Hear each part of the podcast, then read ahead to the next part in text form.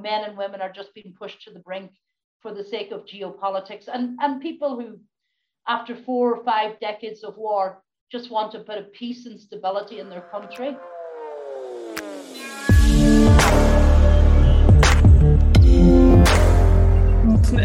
Ellen, thank you very much for joining me. Um, I'm the head of the School of Journalism here at NUI Galway, and I, am working uh, on a project with your partner organization IOM at the moment on on migration. So that's my oh, day wow. for the next year and a half. We're, we're working on um, education literacy for for journalism schools in um, the Philippines, in, in Morocco, and Mexico, and Serbia, and Nigeria and Somalia. So um, something that's slightly relevant to you, given where you're based right now, is that we're also working with the an organization called IMS uh, to bring a bunch of Afghani journalists to Ireland. They're hoping to run a, a diaspora newspaper for the for, for Afghani um, diaspora. They're getting Irish visas, expedited Irish visas. Okay, great. Good, good on Ireland. Um, because I guess it's, but there's 38 million more left here, huh, for 40 million on Saturday. Yeah, I, it's a, it's a, it's a, it's a big job. And can I maybe just start with the with the very obvious question? Uh, an arts degree from NUI Galway um, what did it prepare you for? Uh, well, I suppose I had an arts degree and an LLB as well, uh, and then went back and done my LLM. What a couple of years ago, just. Um, what? Yeah. Well, I suppose the the arts was in law and economics, right? So it was a natural progression then to do the LLB to either to get into practice in Ireland um, was really where I was kind of going first. Um, and then I took a year out, just basically, it was shortly after the Rwandan genocide, uh, to go out just for a year with GOAL. And uh, I never went back. so it's just, um, it was one of those, it was kind of work I, you know, I, I, I, mean, an old neighbor of my, uh, an old neighbor of ours at home told me that I'd said when I was eight or nine, I was going to go abroad anyway to work, right? That I was, I was going to head out to, to Africa, right? But of course, I didn't remember it then, but she remembered it. And then I fell into in, into work that that you know I was pretty good at and I loved and and and stayed at it. And that was what 1995, and here we are, 2021, and I'm in Afghanistan. You mentioned there the the uh, the LLM that you did with the Irish yeah. Centre for Human Rights. That was I think in 2018, 2019. I yeah. just have it from your from your profile. Um, what was the I suppose what, what was the drawback to Galway after after more than 20 years? I mean, obviously you're you're a graduate of here. You must have had a good experience given you came back from war.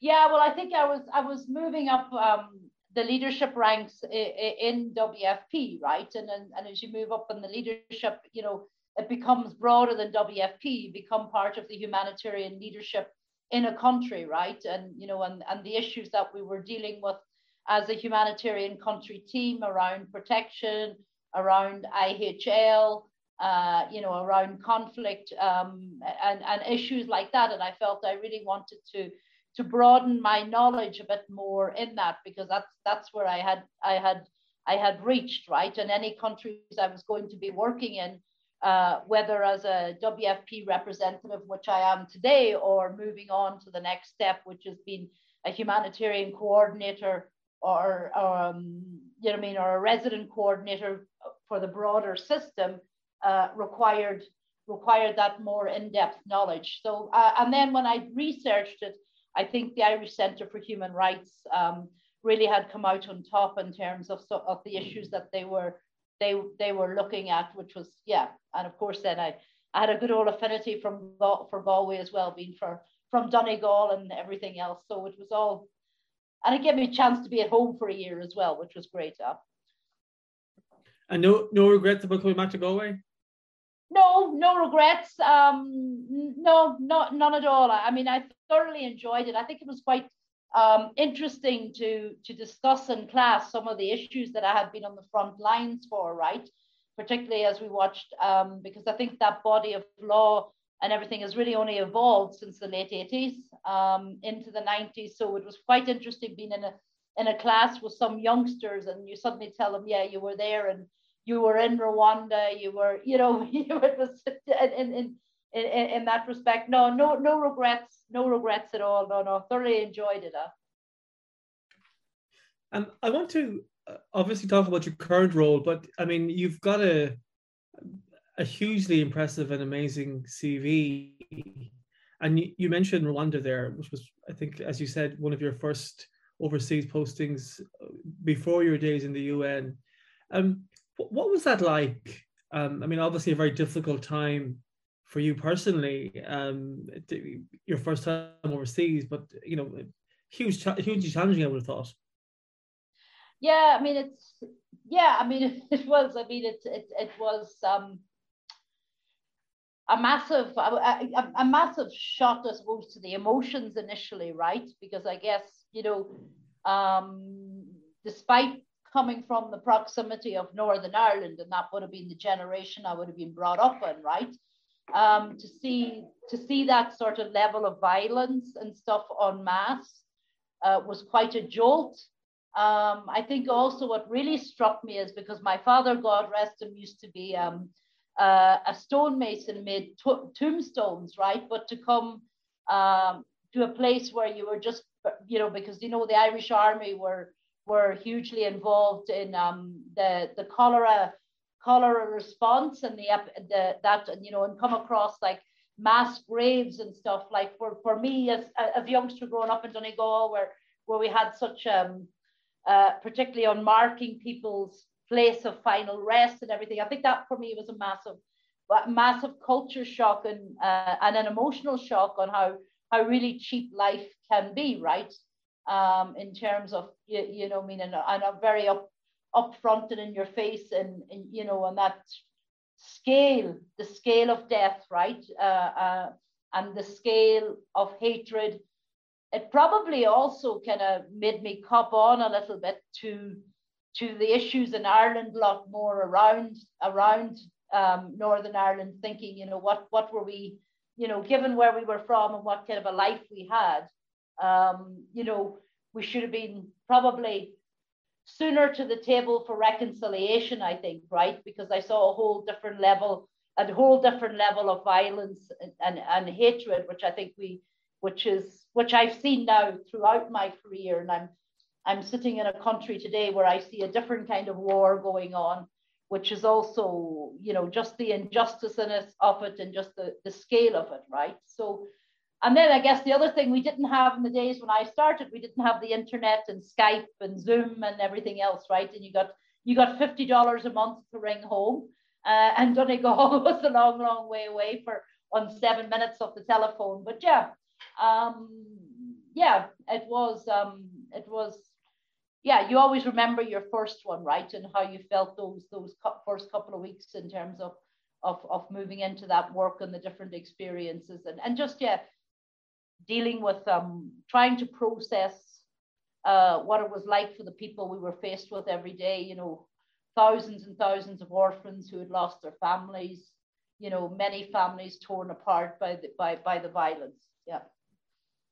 And you, you know, since then you've you've you've worked in Sudan, uh, Chad, and, and indeed other places, and and now you're in a what many would consider a very difficult posting in Afghanistan. Um, is do you go here by choice, or is this something you're you're asked to do, or how does that happen? Um, a lot of them, yeah. I mean, I suppose most of the other ones I'd throw my hat in the ring. I, I, suppose I have to say Afghanistan was one I was I was avoiding because of because of the reputation of Afghanistan and the security associated with it. And it's one of those, you know, because you also have to think of what you're putting your family through. Uh, but at the end of the day, I got asked, would I come to Afghanistan and lead the operation in Afghanistan? And I suppose it's a challenge I've stepped, you know, I decided to take on. Um, and you know, despite all that's happened here, uh, I, I don't, I don't think I regret it um, it's it's certainly been a it's been a bumpy year since I got here last year. Of course, you got there in in uh, I think it was October. Um, yeah. You, could, you couldn't have known what, what what was going to happen six months later. Um, could could you maybe give a, a paint a picture for us of of you know what it was like to live through the last year in Afghanistan?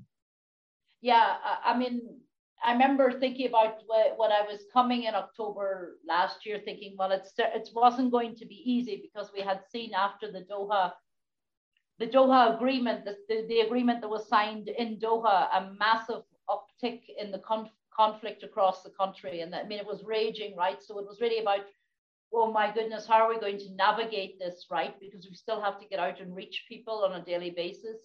So trying to navigate the security challenges, the open conflict, and then also watching the politics, where was it going to go, right? I mean, how are they going to get around the table and how are they going to resolve that? I, I think then what we saw starting in sort of May, June last year, know, I mean, of course, we watched the, the, the international politics around it, the different statements, but then, you know, watching what we saw from May, June, July onwards and see how, you know, provincial cities collapsed and how different provinces and districts came under the control of the Taliban uh, right up to, to the 15th of August. And I, I would tell you, I'm still stunned here on a daily basis. A lot of the commentary around it last year, there was hope that the provincial capitals would certainly be able to hold out. You know, um, I suppose we were we were worried that there would be a lot of urban warfare in battles in places like Herat, Mazar, Kabul, that there would be, but there wasn't. I mean, there wasn't a shot fired coming in in into Kabul. So it's been, I mean, I, I suppose the last four months have, have been more emotionally difficult than the eight months up to it. Um, there are some days I wish I hadn't been here before the 15th of August, because now when you deal with people on a daily basis and listen to the hopes and the aspirations and the dreams that have been wrenched away from people, you know, because when you hadn't lived here and saw what it was like beforehand, and now to see what it's like today is it's it, it, it's um it's it's very difficult. Um you know trying to process what's happened uh, and then also to see how you know what's how the human humanitarian crisis and the economic crisis is now engulfing the country which is something i think we're just um we're just stunned about you know the the real injustice of it that's happening to the people of Afghanistan now. Sure, and of course your your role there as as, as country director um, with the United Nations World Food Programme puts you into direct contact with, with dealing with this humanitarian emergency.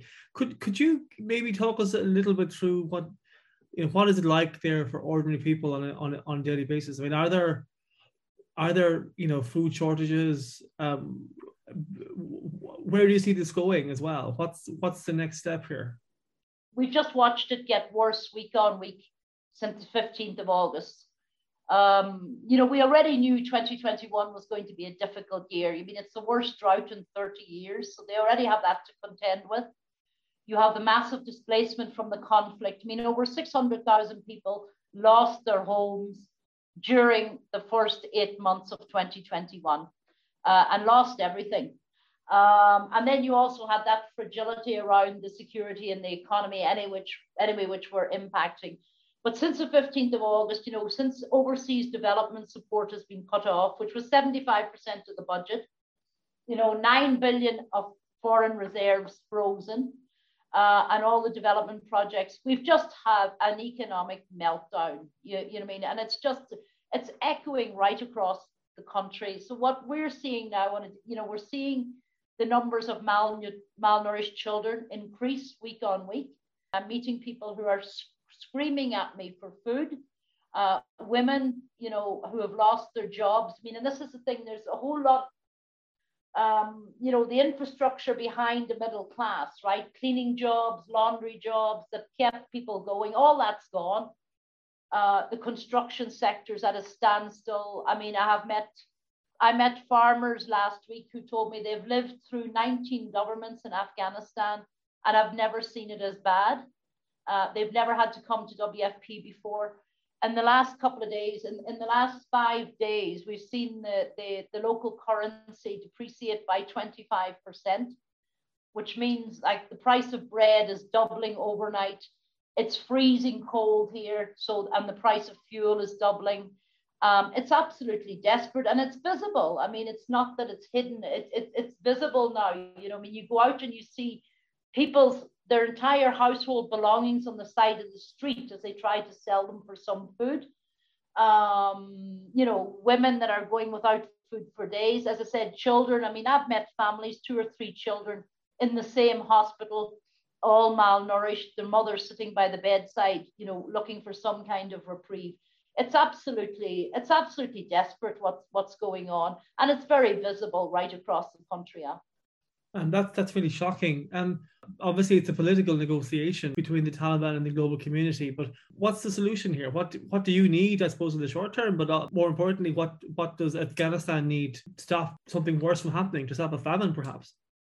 Yeah, I mean, on one hand, of course, we need the massive scale up on the humanitarian response. I mean, the humanitarian needs for Afghanistan in 2022 is 4.5 billion dollars the biggest ever for Afghanistan, unprecedented, 2.6 billion we need as WFP. So that's one piece of it, right? And that has to be done now because people are at the brink.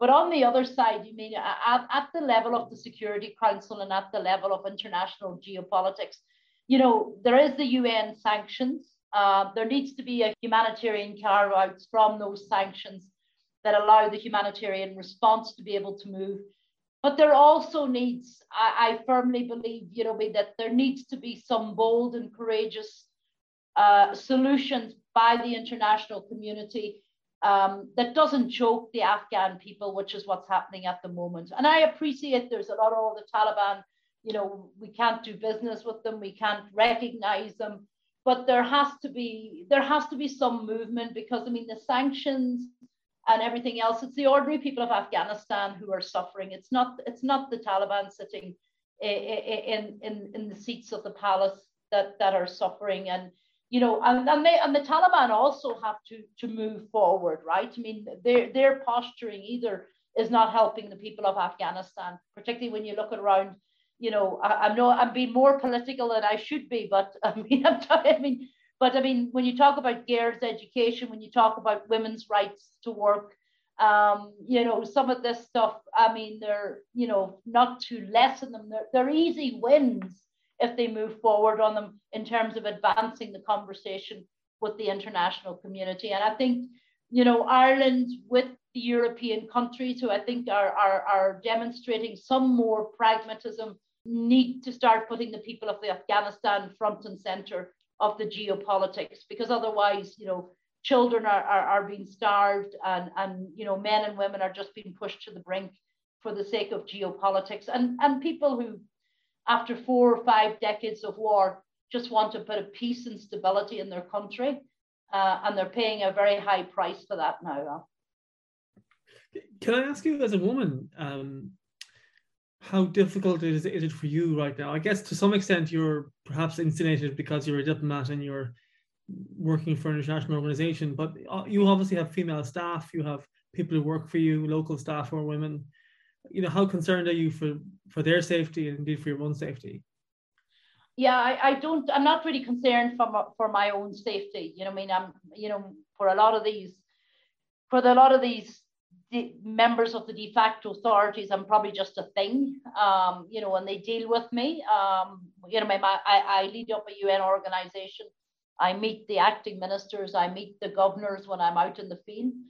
But what I see for the for the women, um, you know, especially you know our national female staff are back, but but what I really see for the women of this country is the absolute trauma that they're going through. I've met many women who can't go to work uh, and you know the mental anguish they're going through. My national staff a lot of them have young daughters. They have teenage daughters who are at university.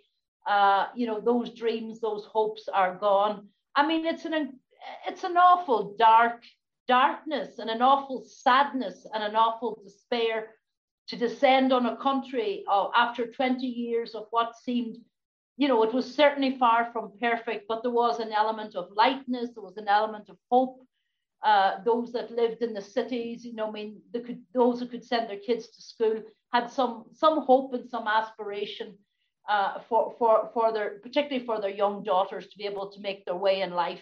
But at the moment, the sadness and, and the absolute despair and the darkness, um, it, it, it's awful. And I, I think that's what gets me as, as a woman leader. And I, I appreciate I'm probably in a privileged position here because I am who I am and they have to deal with me, right?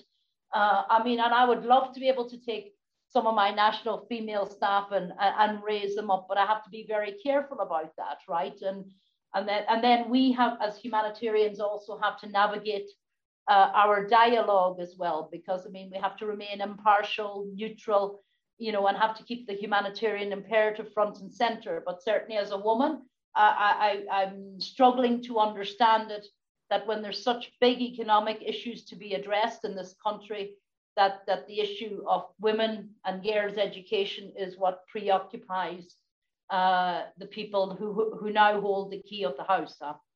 You probably won't like looking into crystal balls, but I mean, do, do you have a any sense of what the next 12 months are going to be like? Yeah, it, it, it, it's at this juncture where we sit today, it's very hard to see what an opt- what a you know an optimistic scenario because of getting that that movement on the geopolitical side, but I, we're also watching carefully what's going on with inside the Taliban themselves. They're not a homogenous unit, uh, you know, um, and no, no, no matter what they say, you know, the old systems of patronage and access to resources are also relevant for the Taliban structures, right? You mean they may say there is no corruption and everything else, but we see the jostling for position. Uh, we see the jostling around resources we would be, I mean, would be concerned about fragmentation within their ranks.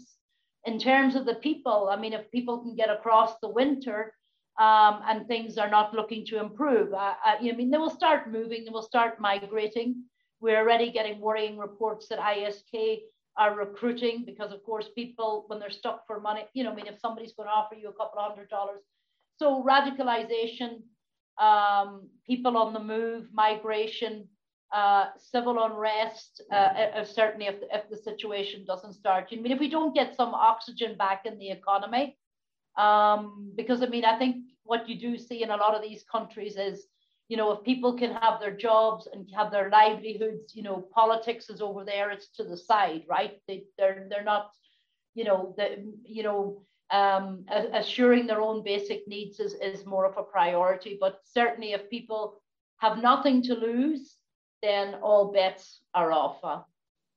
Um, so sorry, it's not a very optimistic picture, but I think it it needs some pragmatism. It really needs like the international community to kind of somehow come together uh, uh, uh, and find a way with um, with the Taliban. And I do wonder sometimes, you know, what were the expectations around Doha, right? When they were talking in Doha, what they thought the end state was going to look like, huh? Could I maybe just just move back to NUI Galway for a minute. I mean, you you sat in a room with a, bunch of young master's students um, just a couple of years ago. Um, what would you say to somebody who's, you know, just finished an arts degree and an LLB and maybe thinking about a, a career in applying for international organizations? I mean, it must be a huge re- rewarding job, but would you have any advice for them? Um, uh, get your languages learn your languages because that's the you know they're easy to carry and and and go for it uh, be willing uh, be willing to learn uh, as you go along uh, be willing to seek out adventure and and be willing to learn about about other people and and other other cultures i've never regretted it one day you know i mean there's oftentimes my mother used to tell me to come home and get a proper job but you know um, if I, I would do it all over again uh, if if I could. Um, I found it extremely rewarding, but I, you do have to. I mean, there's some of the places you go are not so nice, uh, not even from a security perspective, but even from a living perspective. Somewhere like South Sudan and some of the sub offices where we work and in Chad where we work are very difficult. But yeah, you have to be willing to take that as well as part of the as part of the learning. But the, you know, and, and as part of the um, and and and and, and to be humble about it you know and keep the humility and I, I think if you have a sense of social justice and that that our world can be a better place i would i would certainly tell them to to, to go for it we need um, I think our generation needs some some some new blood coming in to try and move our world forward in a in, in a in a better direction, especially what we've seen over the last 10 years, huh? if you were the president of NUI Galway, and there isn't a vacancy right now, but if you were, um, how, how would you prepare graduates for the challenges that we're going to face in the next two decades? What do you think we should be doing, I suppose, to better prepare our graduates here? Yeah, I, I noticed that was a, one of the great advancements when I went back a couple of years ago was that more in, international looking outwards that, that we have at NUI now, particularly the Human Rights School and everything else. Because I remember when I was there, I mean, what was it, the 1980s? We, were, we hadn't been long in the European Union as a country, right? And there was book that size on European law. I, I think it's important to educate about things about climate change, about conflict, the, the shared humanity that we have. Uh, and I think it's a place in, in universities have have to do more of that, I think, in terms of where the world is, right? And preparing students for, you know, the the you know we all we're all on one planet, and if we don't address climate change, um, and if we don't start getting serious about conflict um, and how to address conflict, and I know there's massive issues around the Security Council on that, but the, the you know be educated. I think it's educating them in the word of what's going on around them and being aware and learning and and and, and looking back to history and, and, and, and trying to to change history, right? How do you sort of insulate yourself from the day job? I mean, I spent some time in the Middle East once upon a time. I was nothing nothing like what you're doing now, but I mean, it was a difficult posting. I, I was in Beirut. Um, how how do you keep yourself, I suppose, safe mentally as well as physically? Um, yeah, well, physically, it's, it's, it's about getting a bit of exercise, right? A bit of the walking, a bit of the gym and stuff. Uh, mentally, I suppose it's reading, and I, I, I suppose it's just, um, yeah, and the hairy days, I guess it's just accepting the, the, the, the choices and the decisions you've made. Um, for us on the security side, yeah, I mean, I, ha- I have a big responsibility now for the security of the entire team. That's part of my job, and a lot of that is around, I mean, simple things like drills and everything else. So you you know you do those kind of things that become they become second nature. You do get scared. I mean, there's no. I would be I would be telling a lie if I didn't tell you. There's times I I, I do get worried. You you do get scared. Um, but you, you know you have to have good close friends as well, right? Everywhere you go, making a few friends, uh, understanding each other, giving each other space to have a bad day or a bad week. Um, but yeah, sometimes it's easier than others. But I guess at the moment, with where I am, um, I'm probably not that good at the life work balance because we have a lot, we have a, we have a lot to do, right? But um, it's it, it's kind of part of it, like you uh, life work balance kind of um, it, it, it gets it becomes secondary and it is the world food program I, I always say you know we work because other people are less well off and are really on the uh, are really in desperate situations so we owe them the best that we can do for them huh? Ellen, that's been really, really wonderful. I, am just conscious of your time. So no, but Tom, thank you very thank much you, for your Tom. time as well. Huh? Okay, no, not at all. Thank you very much.